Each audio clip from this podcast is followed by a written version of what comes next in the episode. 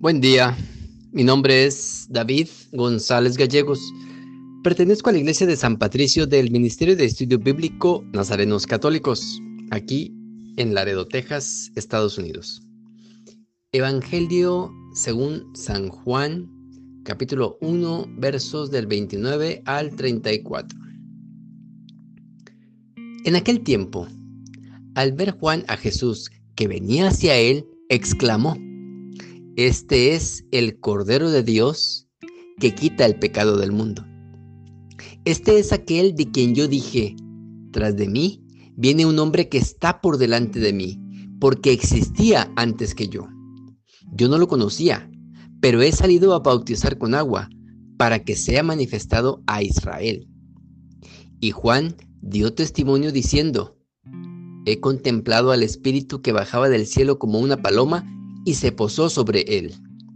Yo no lo conocía, pero el que me envió a bautizar con agua me dijo, Aquel sobre quien veas bajar el Espíritu y posarse sobre él, ese es el que bautizará con Espíritu Santo. Y yo lo he visto y he dado testimonio de que este es el Hijo de Dios.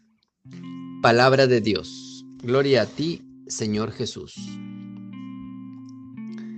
Juan trae a la memoria palabras con las cuales se ha referido sobre Jesús en su testimonio. Detrás de mí viene un hombre que es más importante que yo porque existía antes que yo.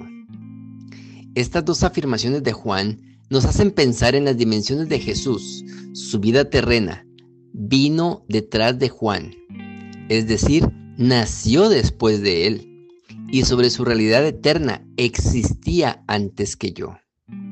Juan en sus palabras esclarece cuál es su misión, anunciar a aquel que vendría para que el pueblo lo reconozca.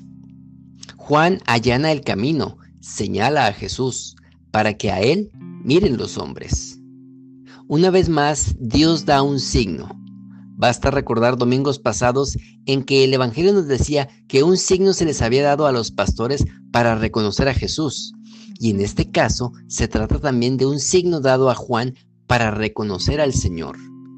Aquel sobre el que veas bajar y posarse el Espíritu es el que ha de bautizar con Espíritu Santo. Es interesante prestar atención a estas palabras. El Espíritu baja y permanece, no se esfuma o desaparece. Signo de la profunda comunión entre Dios Padre en su Hijo Jesús y en este Espíritu Santo.